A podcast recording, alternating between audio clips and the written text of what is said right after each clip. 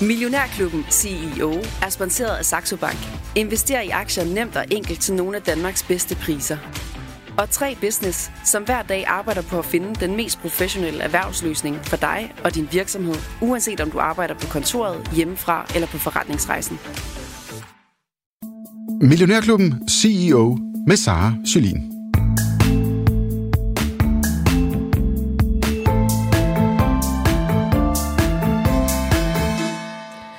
Ceres og Royal Øl, Faxe Kondi, Mokai og Egekilde Mineralvand. Ja, du kender sikkert rigtig mange af produkterne hos Royal Unibrew, men det er nok de færreste, der kender manden og virksomheden bag. Det forsøger vi at lave om på i denne udgave af Millionærklubben CEO Special, hvor vi har besøg af Royal Unibrews topchef Lars Jensen. Velkommen til dig, Lars, og tusind tak, fordi du vil komme herind. Det var så let. Jeg tænker, du må have lidt sådan et drømmejob at gå på arbejde hver dag, og så tænke på øl og sodavand. Tænker du det på samme måde?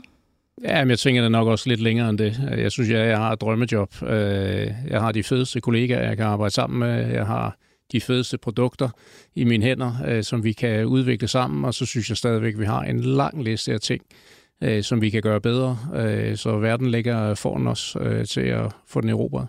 Så du tænker altså også øh, sådan rigtig CEO-tanker og strategi, og hvad I skal ændre. Det er ikke bare, hvad for nogle nye ølsmage skal vi have her i næste uge? Altså, hvis der er noget, jeg i hvert fald ikke bruger min tid på, så er det at tale om specifikke ølsmage eller, eller nye øh, læskedrikprodukter. Øh, det er ikke det, jeg skal bruge min tid. Du sidder ikke i udviklingsafdelingen lige præcis på den måde? Det kunne være super sjovt, og jeg har også en holdning til det, men, men det er jo som forbruger og ikke som, øh, som topchef. Som, øh, både, ja, både som forbruger og topchef egentlig, Lars. Hvad er så din yndlingsøl? Jamen det afhænger af, i hvilken sammenhæng, at øh, jeg skal konsumere øllen. Øh, jeg vil sige, hvis det er på hjemmebane, og jeg skal have en, en enkel øh, øl, jamen, så øh, er det Anarkist øh, New England IPA. Øh, den øh, synes jeg, den går til rigtig mange øh, gode ting, øh, sådan ved frokostbordet eller også til aftensmaden. Men det er klart, hvis man skal have en, øh, en læskende øl, øh, efter man har været ude og dyrke noget sport, øh, jamen, så skal det jo være mere over i pilsnerretningen, en, en Royal Økologisk Pilsner for eksempel. Så er det jo rigtig godt, at I fagner meget bredt netop på Royal Unibrew. I har jo, når du, som du siger, Anarkist, en af de her mindre specialøl, og så har I jo helt Royal-serien, hvor I jo kommer rigtig langt omkring.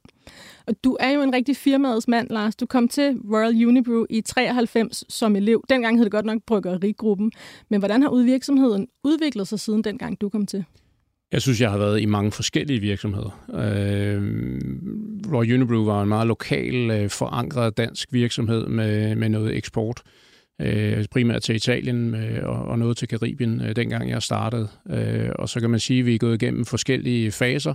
Øh, noget af det med, med, med, med opkøb, øh, og andre med udvidelser af, af partnerskaber. Øh, og vi står i dag med en virksomhed, som er, jeg vil sige, er, er multi, har multifacetter i forhold til, at øh, vi opererer med tre forskellige strategier og øh, har en, en, en omsætning, som jo øh, nærmer sig de 12 milliarder, hvor da jeg kom til, var den, var den under 3. Så det er altså en virksomhed, som er også blevet ekstremt meget større på den måde? Øh, det er den blevet, ja. Øh, og, og det er klart, at opkøb er det, der har betydet mest øh, på, på toplinjen, men jeg vil sige, man skal ikke fornægte den organiske forretning, som er blevet bygget. Øh, og Danmark er stadigvæk et vigtigt land, lige så vel som Italien er et vigtigt land. Så, øh, så der, hvor vi kommer fra, er også stadigvæk der, hvor vi er. Vi vender lidt tilbage med de her opkøb lidt senere, fordi det er noget, der fylder rigtig meget. Det har fyldt meget i jeres strategi her det sidste halvandet års tid også. Men øh, hvis vi lige stadig går lidt tilbage i tiden der fra 93 til nu, hvordan har vores drikkevaner ændret sig? Drikker vi mere læskedrik, end vi gjorde dengang? Drikker vi mere øl, end vi gjorde dengang? Og er det nogle andre smage, vi godt kan lide? Vi kan nok alle sammen også, der har den alder, kan huske, at vi alle sammen gik i, i ens tøj øh, der tilbage i, i 80'erne på vej ind i 90'erne, og, og sådan var forbruget også meget dengang. Øh, hvis man kigger på øl, jamen, så var det jo øh, meget pilsnerøllen, øh, og klassikken blev først efter, øh, opfundet efterfølgende, og som i dag jo i dansk perspektiv øh, udgør 20 procent af, af markedet. Så er der kommet international øl til, øh, som udgør øh, yderligere en, en 5-6 procent, og så har vi fået hele den her mikrobryg øh, specialøls øh, trend ind også, som jo også udgør en, omkring måske 10 procent af det danske ølmarked. Så, så man kan sige, vi, vi, og, og den kan vi ligesom kopiere over i, hvad der også, øh, hvordan det også så ud på læskedrikmarkedet. Øh, dertil er der kommet øh, rigtig mange nye kategorier. Øh, da jeg kom til, der var det øl og læskedrikke og en lille smule vand, øh, og i dag øh, har vi en forretning, der fagner cider, øh, ready-to-drink-produkter øh, som shake og mokai, øh, Eksempelvis øh, energidrik er, er en ret vigtig kategori for, øh, for os.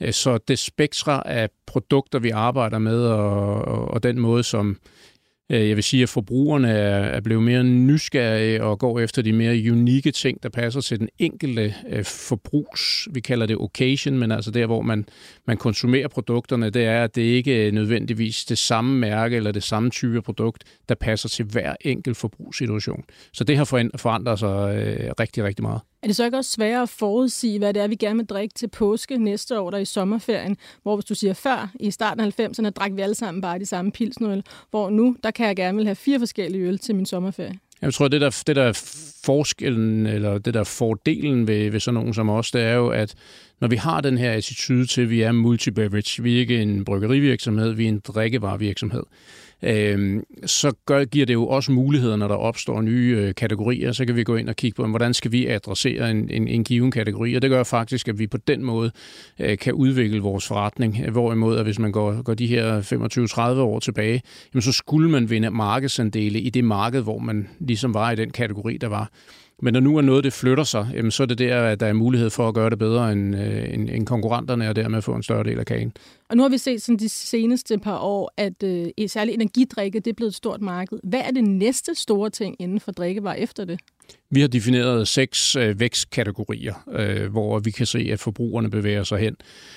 Øh, der er forskel på, på de enkelte lande øh, i forhold til, hvad det er for en, en hastighed, man er på i forhold til at omfavne de her kategorier. Øh, så, så de seks kategorier for os øh, øh er det, vi, øh, det, hvor vi øh, putter pengene hen og, og sikrer, at vores ressourcer går hen. Og de to kategorier, som der betyder allermest på tværs af landegrænser, det er det, vi kalder no-low sugar, og det er jo inden for læskedrikke, øh, men også energidrik for eksempel, øh, og, og den anden er energidrikke. Så det er de to øh, produkter, grupper, som vi ser muligheder i på tværs af landegrænser. Så er der så er der andre kategorier, hvor at man afhængig af det enkelte forbrugsmønster i det enkelte land øh, kan se, at der er nogle muligheder. Og, og ready-to-drink-kategorien øh, er den, som der i de fleste lande kommer lige efter, i hvert fald i de nordiske. Og det er jo produkter som Mokai og Shaker.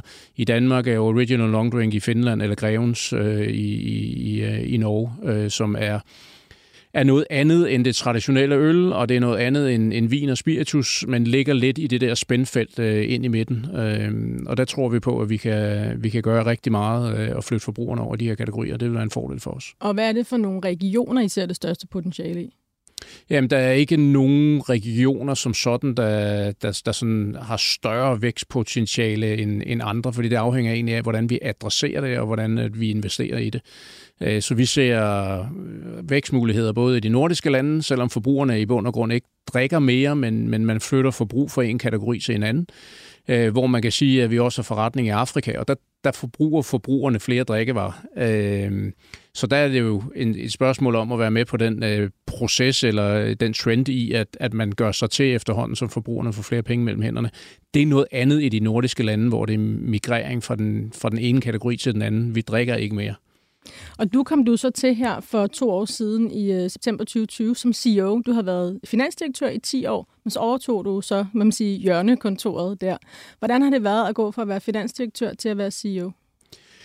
Men øh, jeg plejer jo sådan at, at give det her eksempel med, at hvis jeg siger noget øh, skal være rødt, så, øh, så bliver det rødt. Øh, og derfor så skal jeg passe på med at, at, at at have holdninger til ting. Det er organisationen, der skal have holdninger. Det er dem, der skal komme. Øh, det er dem, der udfører arbejdet, analysen og kommer med anbefalingerne til, hvad vi skal gøre. Øh, og selvfølgelig øh, kan jeg gå ind og, og prøve at hjælpe på vej, men, men det her med at komme med forslag, der gør noget 1-2% bedre, det dur ikke. Altså hvis jeg skal komme med forslag, så skal det være noget, der gør ideen væsentligt bedre, fordi ellers så bliver det lige pludselig min idé, og ikke for, og forretningens egen idé. Så, så jeg skal jo i, i højere grad være, være træner øh, på holdet, end, øh, end at være øh, spiller øh, ude i marken. Er det lige så sjovt så? Jamen det synes jeg, det er. Det er jo en, det er jo en anden proces, øh, men, men det er jo også en, øh, en god læring, det her med øh, på forhånd ikke at tage, tage holdning øh, til ting, og ikke selv øh, lave analysen, øh, som jeg jo har gjort i mange, mange år. Øh, så jeg synes, at det er en super spændende øh, rejse for mig personligt. Tror du så, Lars, at det har været en fordel, at du kender virksomheden så godt i forhold til, hvis man havde hentet en ekstern ind som CEO, eller hvis du selv var gået over og lige pludselig skulle til at lave sportstøj i stedet for drikkevarer? Vil sige, den her fase, vi er i, øh, har været i, hvor det var midt i øh, covid-nedlukningerne, øh, jeg overtog øh, roret, jamen, der er det klart en fordel, at man kender forretningen øh, ind og ud. Øh, både forretningsmæssigt, hvor tjener vi pengene henne, øh, kunderne, men i høj grad også medarbejderne i, i sådan en om, omskiftelig periode. Øh, og nu er vi så i en ny omskiftelig periode, øh, med nogle andre måske dynamikker, og også nogle dynamikker, der ligner det, der var øh, omkring covid. Øh, så der vil jeg sige, der er det helt klart en fordel, at vi, og ikke kun i forhold til mig selv, men at vi har et ledelsesteam, som har en, en del år på banen øh, i, øh, i forretningen. Øh, så man kan sige, der hvor vi skal passe på, øh, det er jo, at, at vi ikke øh, forlænger verden med, med brædder eller med en lineal. Øh, så vi skal øh, som organisation være skarpe på, øh, hvordan vi tænker nyt, når nu er vi som ledere egentlig er intern genbrug. Ja, og det er jo så en af de ting, altså efter du er kommet til her, bare de sidste 18 måneder, har I lavet syv opkøb. Hvad er ideen med det? Hvad vil I med alle de her nye produkter? Det afhænger af, hvad den enkelte akquisition er. de, de er meget forskellige i deres, i deres substans, kan man sige. Hvis man kigger på akquisitionen af Fuglsang, jamen så er det jo en, øh, en forretning, som giver os et øh, væsentligt stærkere øh, fundament i det sønderjyske. Øh, rigtig stærkt øh, mærke lokalt. Øh, vi har kunne bruge den platform til at sælge noget, noget mere af, af Royal Unibrews øh, portefølje i øvrigt i alle andre kategorier end, end øl. Og dermed står vi med et forretningsben øh, i Sønderjylland, som er, som er langt stærkere og aldrig har været stærkere end det, der er i dag. Øh, så det er sådan det, vi kalder en bolt-on hvor at, at synergierne er, er, er meget håndterbare øh, og, og relativt hurtige at, at implementere. Og så har vi i den anden spektrum akquisitionerne i Norge, øh, som jo er et marked, hvor vi, vi har været medejer af Hanser, men vi har aldrig selv øh, haft en, en decideret forretning, og hvor vi nu står med en, en forretning, milliardforretning, øh, hvor to virksomheder øh, er blevet lagt sammen, øh, og som er en helt anden form for, for integration. Men jeg vil sige, at hver enkelt af de her akquisitioner, der går vi igennem øh, den her øh, proces i at sige, jamen, passer det til os strategisk? Er det her det, vi vil? Er det det, vi kan? Øh, er der en god øh, business case? Øh, og, og det er jo igen, øh, hvad er mulighederne for at gøre den forretning, vi overtager, øh, bedre, men i særdeleshed også, om vi kan betale prisen for det asset, øh, som der nu er, er blevet sat til salg. Og så skal vi have de øh, organisatoriske capabilities, altså vi skal have, øh, vi skal have ressourcer, og vi skal have øh, have en værktøjskasse, der gør, at hvis det her, øh, den her forretning bliver en del af, af os, jamen så skal vi have de rigtige ressourcer, som vi kan, vi kan smide ind i, i integrationsprocessen. Og hvis ikke alle de her tre, de ligesom, at vi kan krydse af og sige ja, ja, ja, jamen så er det noget, vi skal holde os, øh, holde os væk fra. Og der vil sige, selvom vi har lavet øh, syv, så har vi kunne krydse øh, alle de her checkbox af på, på dem alle sammen. Der er mange andre virksomheder, som også har forsøgt sig med mange opkøb og fejlet fuldstændig. Hvordan sikrer I, at I ikke ender på den måde? Vi, øh, vi forsøger at gøre det, jeg vil sige, sådan meget jeg siger, personlig, en personlig proces på den måde, at dem, der er med til at bygge business casen og vurdere, om det her er en god idé, øh, det er også de samme folk, som der skal levere på, på casen bagefter. Øhm, så, så når vi laver vores interne arbejde, så, så benytter vi os faktisk ikke af konsulenter. Øhm, så det er håndplukkede ressourcer i organisationen på tværs af landegrænser, som der laver business casen og som laver due diligence af virksomheden, og som ultimativt også øh, bliver en del af det post-merger team, som der skal ind og, og sørge for, at, at vi også leverer på casen. Så øh, vi er meget opmærksomme på, at, at man kan ikke man kan ikke overtage noget fra andre. Øh, og det tror jeg, at vi nu har vi jo også lavet opkøb før. Øh, jeg kom til som, øh, som CEO øh, i 2018, lavede vi en del øh, opkøb. Øh, og det var med den samme øh, formel på det. Øh, så den, den, den virker rigtig godt for os. Men en af jeres øh, strategier er jo, at I er rigtig godt forankret lokalt. Nu har I så begyndt at købe noget i Norge, siger du. I har også købt noget i Kanada. Hvad er ideen med de steder? Jamen, det er jo lokale virksomheder i de lande, øh, så det er ikke sådan så, at vores forretning i Norge, den lige pludselig hedder Royal Unibrew Norge. Nej, den hedder Hanseborg og Solera. Øh, en tradingforretning med, med vin og, og spiritus og, og tilsvarende produkter, og så en Hanseborg-forretning med primært med egne mærker. Øh, og, og den bliver ved med at hedde øh, noget lokalt, hvad det end måtte være. Og på samme måde Canada, Amsterdam Brewing Company bliver ved med at hedde Amsterdam Brewing Company i, i Toronto. Så vi er meget lokale i vores måde at drive forretning på. Vi har kun to områder, hvor at vi på, øh, har, har, har noget, der kunne ligne en matrix-organisation, og det er på indkøb, og det er på IT. Fordi der har vi så store skalafordele i at køre med ens processer, ens systemer. Øh, vi kører med, øh, med, med, på indkøbssiden øh, med mange leverandører, som er de samme på tværs af landegrænser. Men også for, at de gode idéer skal kunne rejse imellem landene super hurtigt. Og så kan man sige, at den kommercielle supply chain organisation, den refererer til en lokal general manager, som der har et for øje, og det er at optimere forretningen lokalt. og, og der kan man sige, der har vi været i stand til at, at putte nye lande på. Øh, vi fik Frankrig på for nogle år siden, øh, vi fik Finland på tilbage i 2013, og nu har vi fået Sverige og Norge på. Øh, altså sige, lige nu har vi måske ikke brug for at skal have øh, flere lande på. Nu skal vi lige have landet øh, de projekter, som, som vi har. Øh, men, øh, men, men det er en lokal øh, forankringsfilosofi, vi, øh, vi kører med. Nu er jo så, I, du nævner selv mange lande her, I har mange forskellige brands, I har også mange produkter, altså det her både læskedrik og energidrikke og øl og rigtig mange forskellige ting. Hvad er fordelen ved at sprede sig så meget? Altså hvis I ser på sådan noget som Heineken for eksempel, de laver bare Heineken, de har en øl.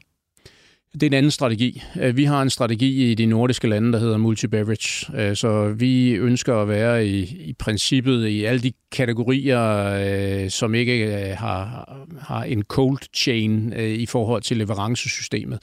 Men, men hvor du kan levere i, i lastbiler, almindelige lastbiler. Der vil vi være i de relevante kategorier, som, som giver os skala, både i forhold til vores egen operation, men også i forhold til den måde, vi, vi samarbejder med kunderne på.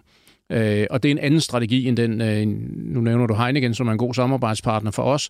Øh, de er meget mere på nogle få mærker, øh, og, og så går de ikke efter at, at få 30 eller 40 procent af et marked i forhold til markedsandel. Det er jo egentlig det, vi gør, når man snakker om de nordiske lande, det er, at vi vil have en markedsandel, der giver, der giver mening. Hvor at det, de gør, det er, at de finder nogen som partner som os, øh, og så laver de forretning øh, og går efter 2, 3, 4, 5, 6 procents markedsandel i det givende land. Så det er en, en helt anden øh, strategi, øh, de, øh, de lever. Så hvad er fordelen med jeres strategi, det her multi-beverage? Jamen, multi-beverage øh, giver skalafordel, og det giver mere relevans for kunden.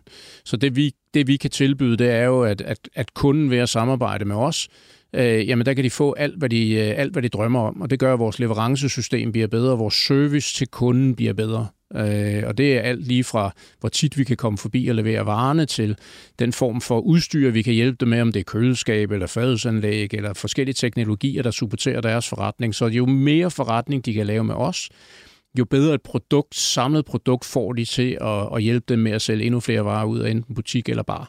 Øh, så det er det, der er fordelen ved at arbejde sammen med sådan nogen som os, og fordelen for os, det er jo, jo større en forretning vi har med relevante øh, drikkevarekategorier, øh, jamen, jo mere effektive øh, bliver vi på vores side, øh, og forhåbentlig øh, tjener vi så også flere penge øh, til sidst øh, på det jeg sad og forberedt det her interview, Lars, så sad jeg og kiggede på alle jeres brands sammen med en kollega på hjemmesiden, og så siger han, tror ikke bare, de putter de samme øl, og så kalder dem noget forskelligt. Folk kan vel alligevel ikke rigtig smage forskel. Jeg ved godt, at I selvfølgelig ikke gør det, men, men er der nogle, også nogle sådan stordriftsfordele ved, at man har nogle, nogle, noget indkøb af noget humle, eller indkøb af noget andet til sodavand, som man godt kan bruge på tværs af de forskellige brands? Jamen, det er der absolut. Jeg vil så sige, der er faktisk produkter, som man vil kunne finde på tværs af landegrænser som, som, hedder har, noget som har den samme væske, men som hedder noget forskelligt. Og det er jo fordi, vi tager en lokal approach. Så en smag, den kan, den kan, være, øh, den kan godt virke i forskellige lande, men det givende mærke fungerer nødvendigvis ikke i alle lande. Så hvis, hvis du virkelig øh, går i gang med at, at prøve at smage vores tusindvis af produkter, så vil du på et tidspunkt tænke, hmm, den her den har jeg smagt under et, øh, et andet mærke øh, i et andet land. Øhm. Gør I det også i Danmark, så jeres øh, Sears, som I sælger meget i Aarhus, den i virkeligheden bare hedder Royal Pilsner i København? Nej, det, sådan, sådan virker det ikke. Og, og, og der er jo, altså, de lokale mærker har jo deres smagspræferencer, øh, og, og det værner vi rigtig meget om. Øh, så, så Odense er Odense, og Royal er Royal og så videre. Øh, så det er, ikke, det er ikke den måde, vi gør det på.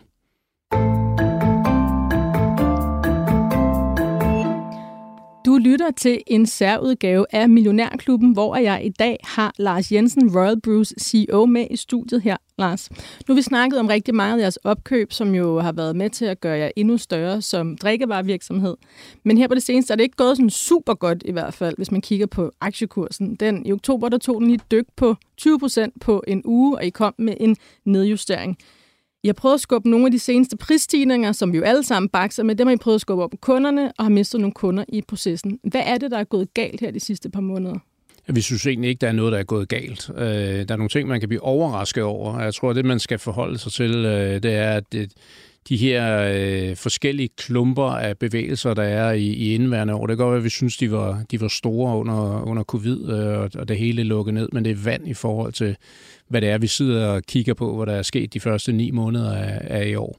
Øh, så vi synes ikke, der er noget, der er gået, gået galt som sådan. Øh, der, hvor at, øh, at vi mangler noget, det er øh, på at få væltet prisstigningerne fuldt over på, på vores kunder og på forbrugerne. Øh, og det er klart, at, at man kan sige, at vi, nogle af omkostningsstigningerne de kom super hurtigt efter, øh, at Putin han gik i krig.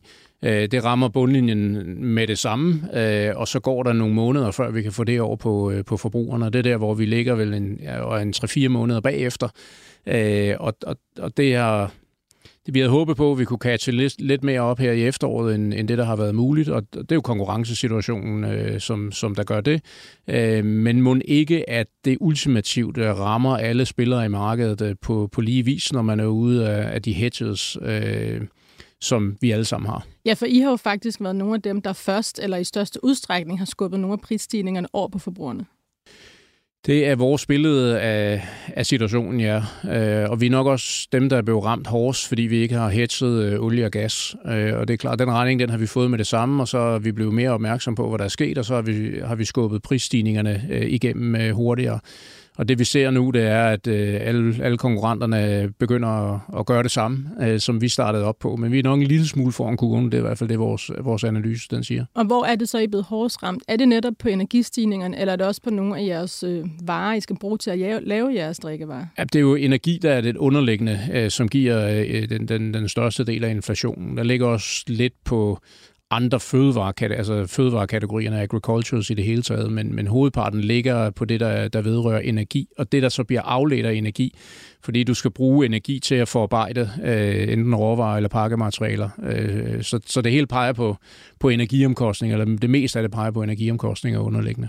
Har jeres strategi så været at flytte hele den ekstra regning over på forbrugerne, eller æder I også nogle af de prisstigninger? Så at sige? Jamen, altså, vi forsøger at få så meget over på forbrugerne, som, som det kan lade sig gøre, og det er jo igen noget med prispunkter, og vi, vi kender jo selv, at der er nogle priser, vi kan huske som forbrugere, og hvordan gør vi så det? Så vi arbejder rigtig meget med det, der hedder price pack, øh, for, at, for at forsøge at gøre det attraktivt for forbrugerne at købe vores produkter, til trods for, at, øh, at de stiger i pris. Kan I mærke så, at forbrugerne også begynder at blive presset? For I sætter jeres produkter op. Alle har også sat deres mælkeprodukter op. Risen er også blevet dyrere nede i Netto. Så kan vi blive ved med at købe lige så meget, når jeres produkter så også stiger?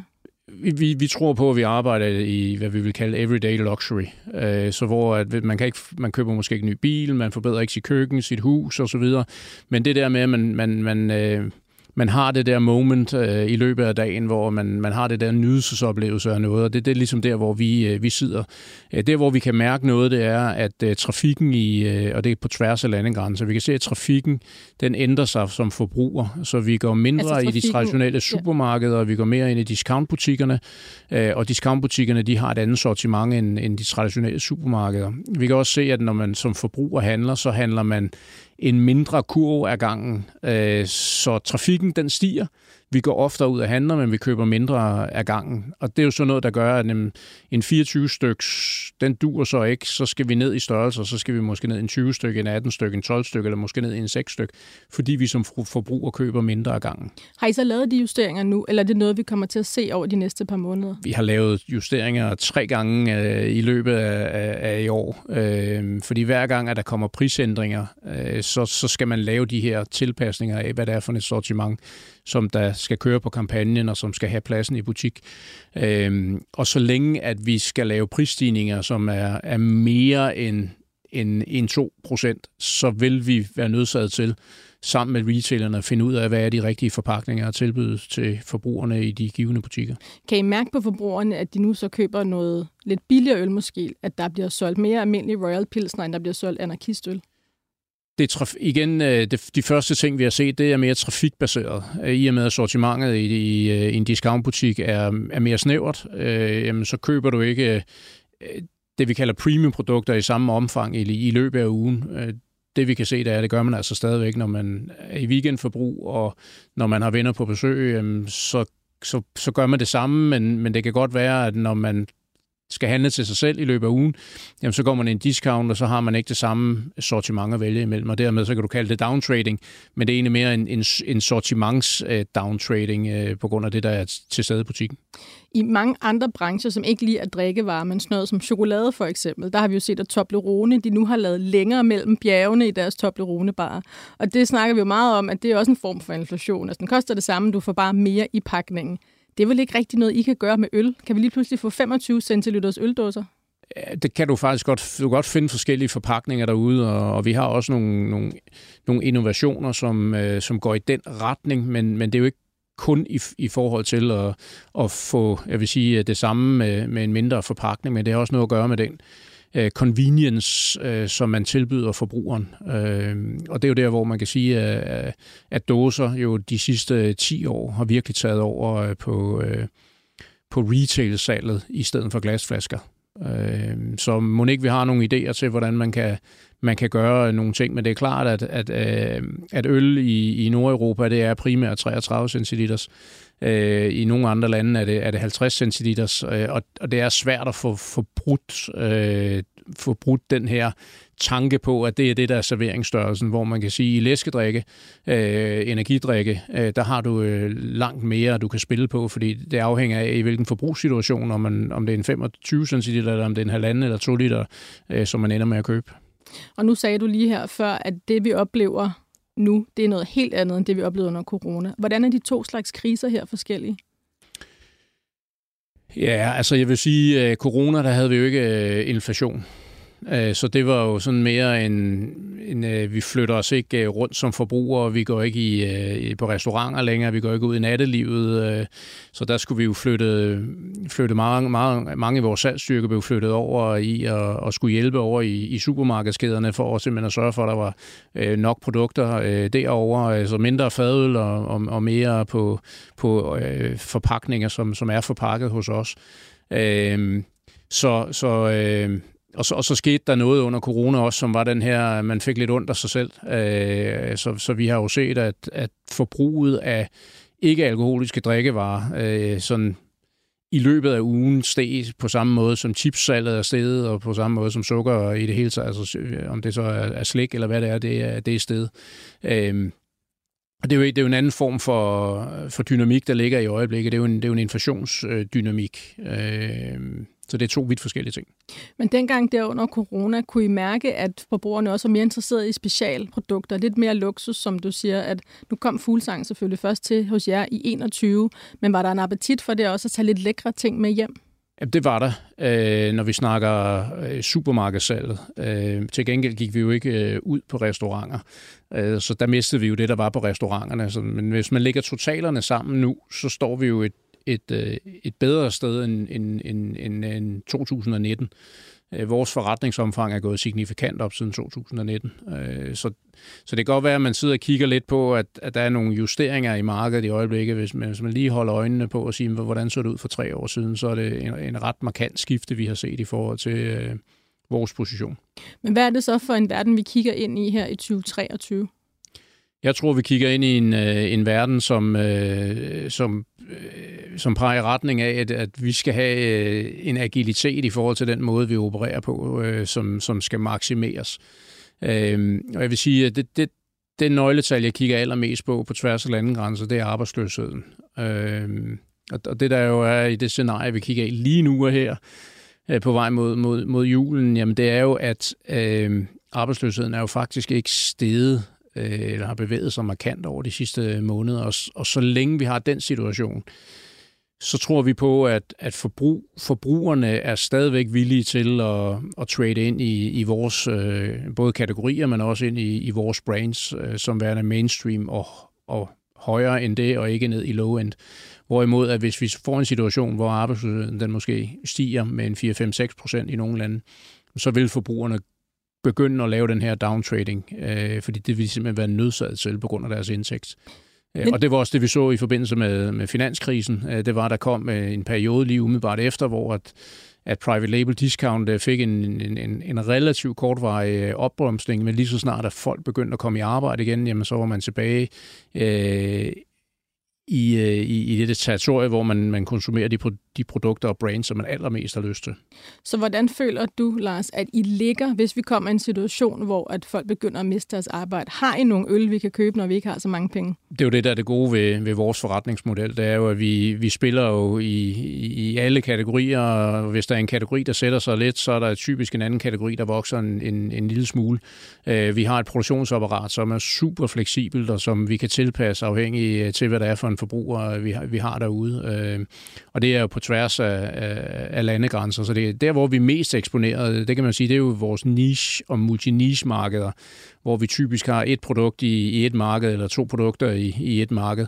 Øh, og og der, kan man, der, der kan vi i nogle situationer være, være mere sårbare, fordi vi ikke har det, det, det samme klaver at spille på, øh, som vi har i de nordiske lande.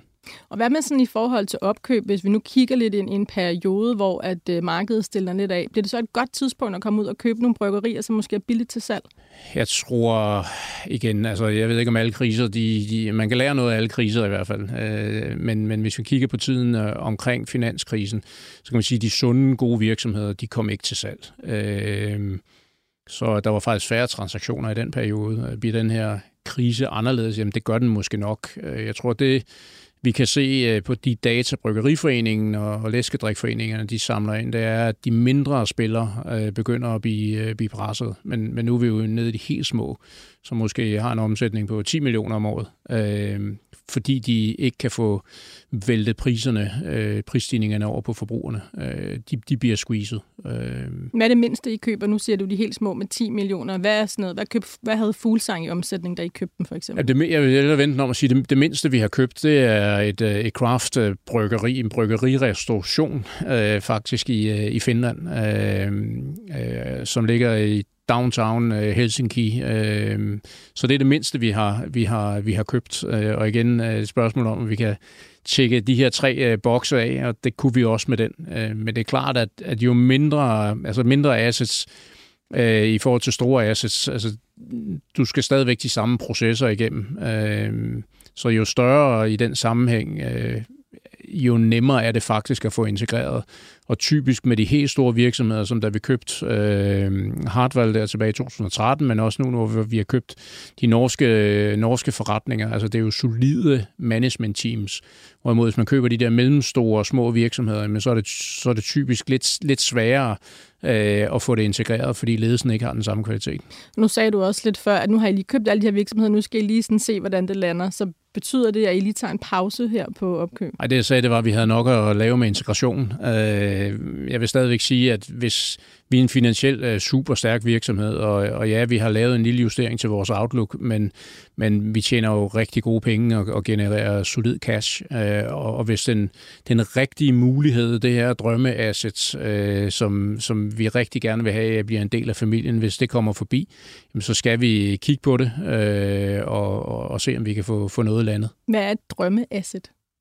for jer? Jamen, øh, vi, man kan jo sige, at vi har jo nogle lande, hvor vi sådan støt har udviklet vores, øh, vores platform. Øh, hvis man kigger på det nordiske, så er Sverige er der, hvor vi ikke har en multi-beverage forretning endnu. Det har vi i alle de andre lande og i Baltikum. Så Sverige er jo selvfølgelig et interessant øh, billede, og, og det er et marked, der ikke er lige så konsolideret som, øh, som de øvrige nordiske lande. Øh, og, og så kan man sige, at, at øh, vi har en, en solid forretning i Italien. Vi har udviklet fra at kun at være en ølforretning til at være en ølforretning og en sodavandsforretning med lemon soda opkøbet øh, tilbage i 2018, og senest har vi lanceret energidrik, øh, hvor vi også har, har opnået en fornuftig markedsposition øh, inden for, de, inden for ja, halvanden år. Øh, Så, så vores italienske forretningsben er jo også et af de steder, hvor vi siger, men det kan da godt være, øh, at hvis det rigtige kommer forbi, øh, at vi skal, vi skal kigge på det. Så hvis man sidder som, som investor derude og tænker, jeg vil faktisk gerne ind i drikkevarebranchen, hvordan er det så, I adskiller jer fra Carlsberg, Heineken, nogle af de andre store? Hvorfor er det, jeg skal købe ind i jer, i stedet for nogle af de andre?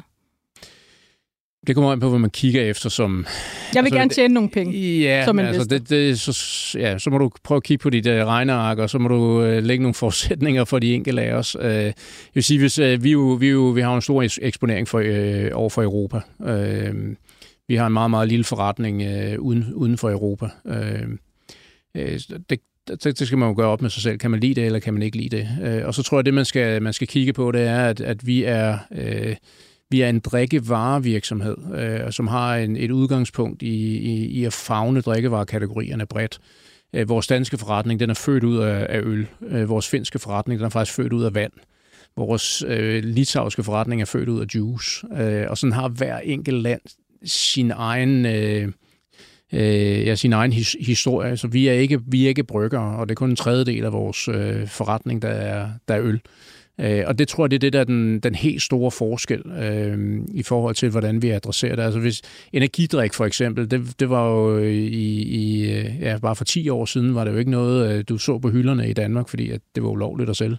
Øh, så åbner man op for det, øh, og lige pludselig er det en kategori, som, er, som driver en hel masse vækst, ikke kun for os, men også for, for vores kunder.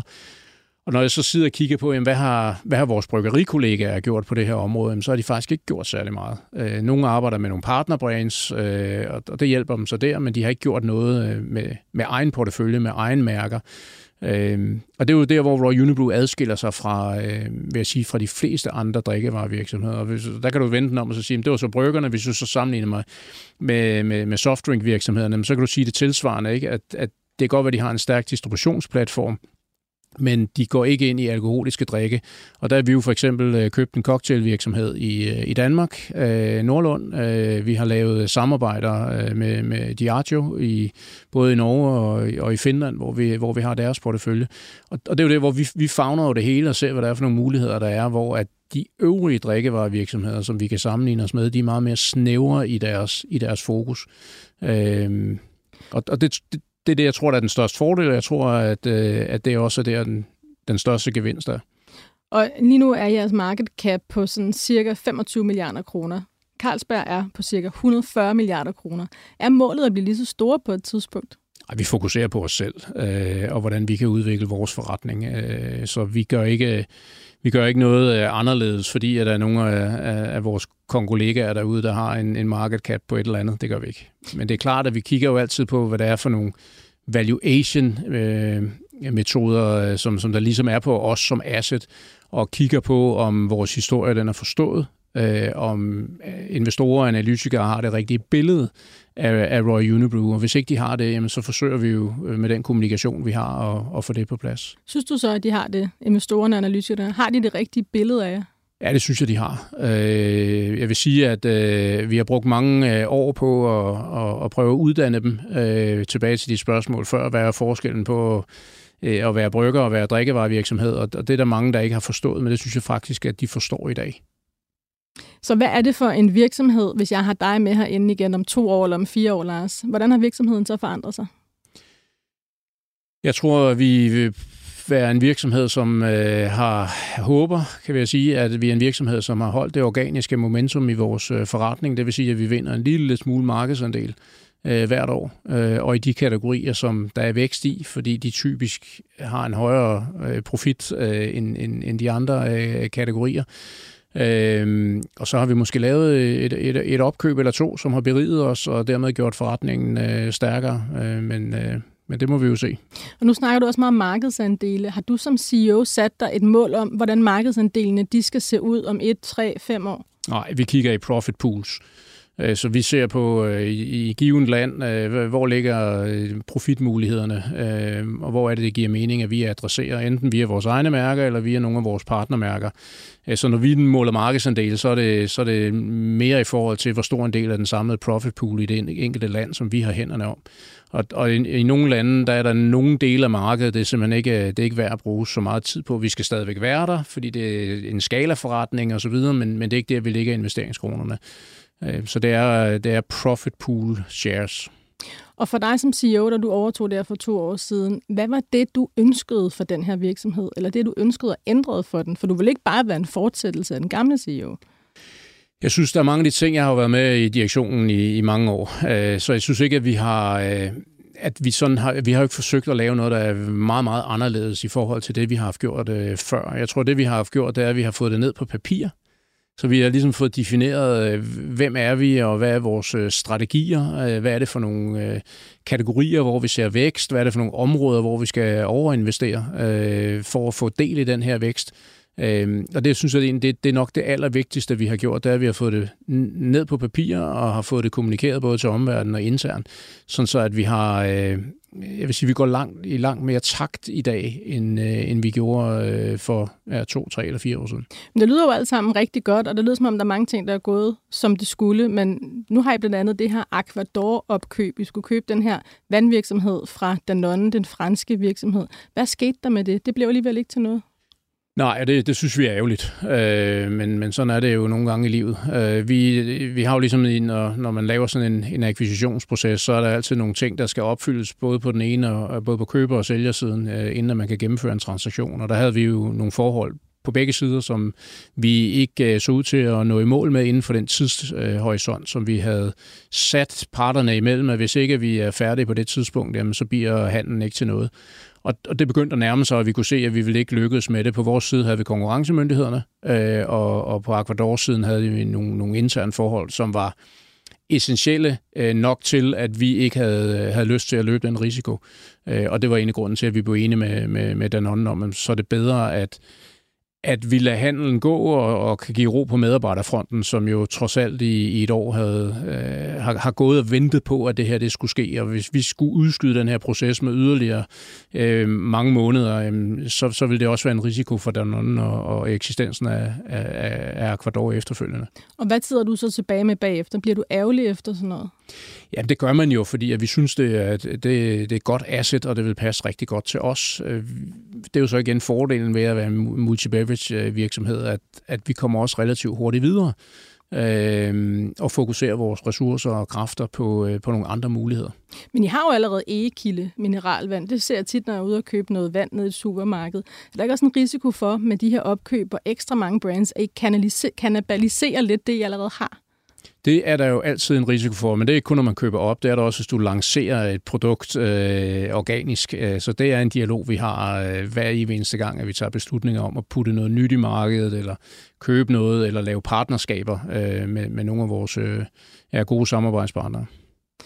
Når vi nu kigger her frem, nu er det jo sådan et øh, program, der bliver sendt her øh, i november, Lars, og så har vi snart nytårsaften og 2023, som jeg tror rigtig mange håber bliver lidt federe end 2022, der har været et jo på rigtig mange punkter. Hvad er det for nogle scenarier, du arbejder med, når du kigger ind i 23? Øh, får vi en recession? Får vi lidt lavere vækst? Kommer inflationen ned? Fortsætter renterne med at stige? Vi, vi, øh, vi tænker, at vi har et scenarie med høj usikkerhed, øh, og, og, og og i det scenarie, der skal vi have en, øh, en plan, øh, der gør, at vi kan komme i mål med, det, med den outlook, øh, vi kommer ud med til markedet, der, når vi kommer med vores årsrapport i, i starten af det nye år. Så, så det er, der, kommer, der vil blive ved med at komme flere dårlige nyheder end gode nyheder generelt. Det påvirker forbrugerne, det påvirker omverdenen, og det, det skal være sådan et scenarie, vi skal være i stand til at håndtere. Om det bliver en præcis en recession, og hvordan det kommer til at at spille ud med, med vores kategorier. Øh, dropper, dropper folk ferien, og bliver det staycation igen. Det er en fordel for os. Og sådan noget. Så vi, vi kigger på mange plus-minus øh, scenarier i forhold til, hvordan det her kan spille ud. Og, og jeg vil sige bare, ud, det vigtigste det er, at vi holder os fleksible. Og hvordan gør man det? Altså, I har jo et produktionsapparat, I har også en masse ansatte, dem skal I vel også lige vide, hvor om de skal lave vand eller de skal lave øl? Ja, det, det er jo øh, sådan en forecast-rutine, der kører i forhold til, hvordan vi bemander os selv og hvad vi producerer og sådan noget. Så, så det er mere et spørgsmål om, hvor vi investerer vores øh, penge salg marketingmæssigt, og hvor vi beder vores salgsorganisation om at, at have fokus, når de er ude og besøge kunderne. Øh, så det er der, hvor vi skal have fleksibiliteten. Øh, det er at tilpasse os ude på ja, det sted, hvor produkterne bliver solgt og konsumeret. Og for mange af os almindelige forbrugere, der er det jo også en usikker tid. Renterne stiger, det stiger meget, når vi køber ind. Vi ved ikke rigtig helt, hvordan fremtiden ser ud. Har du samme fornemmelse som CEO, at det er et svært tidspunkt lige nu? Jamen, det er jo sværere øh, end, end det var for 9-10 øh, måneder siden, øh, inden, inden krigen startede, det er der jo ingen tvivl om. Øh, men jeg tror også, at vi er som mennesker er vi jo kreative, øh, og, og, og for den sags skyld også positive. Vi, vi har jo en tendens til at glemme de dårlige ting og huske de gode ting. Øh, så jeg synes jo, at menneskeheden har bevist, at, at, næsten hvad der dukker op, så skal vi nok klare det, og, og det det er sådan det, jeg sætter øh, min, min lid til, og det, det synes jeg også er den attitude, vi har internt i virksomheden. Øh, det er, at øh, ja, give os problemerne, og så skal vi nok sørge for at få dem løst. Det er desværre det, vi når i dag, Lars. Men jeg har lige et sidste spørgsmål øh, til dig. Øh, nu ved jeg godt, det ikke er dig, der sidder nede i udviklingsafdelingen og finder på de nye ølsmag. Men hvis du nu kunne vælge, og du siger, og hvis du siger, at noget skal være rødt, så, så bliver det rødt. Hvad er den ølsmag, vi mangler derude? Oh, jeg tror, der bliver lanceret uh, 1000 nye uh, bryg i, uh, i Danmark uh, om året. Uh, så altså, jeg tror, uh, en af de tendenser, vi ser, øh, det er uh, højere, vi kalder det drinkability. Uh, så, så, så det er, at man, man kan drikke mere end en, øh, og, og det typisk vil du så se nogen, der er lidt lysere produkter. De må gerne have en, en, en lille af, af, afsmag af noget, noget, noget ja, det kan være frugt eller, eller sådan noget, og så med en lille, lille smule lavere alkohol. Altså, så jeg vil sige, på ølsiden, så tror jeg, at du vil se det, vi kalder sessionable, 4% øh, alkohol og med en lille smule fruity smag. Øh, det er noget, lige, forbrugerne i dag, de godt kan lide. Nu har jeg lige læst et eller andet sted på social media, at IPA det er blevet meget umoderne, så det kan være, der kommer noget nyt til at overtage den plads. Det kan være. Tusind tak, Lars Jensen, CEO for Royal Unibrew. Du var med her i CEO, øhm, CEO Special for Millionærklubben. Det var en fornøjelse at have dig med. Tak skal du have, Lars.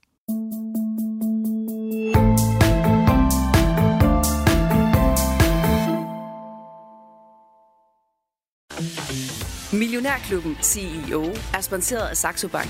Invester i aktier nemt og enkelt til nogle af Danmarks bedste priser. Og 3 Business, som hver dag arbejder på at finde den mest professionelle erhvervsløsning for dig og din virksomhed, uanset om du arbejder på kontoret, hjemmefra eller på forretningsrejsen.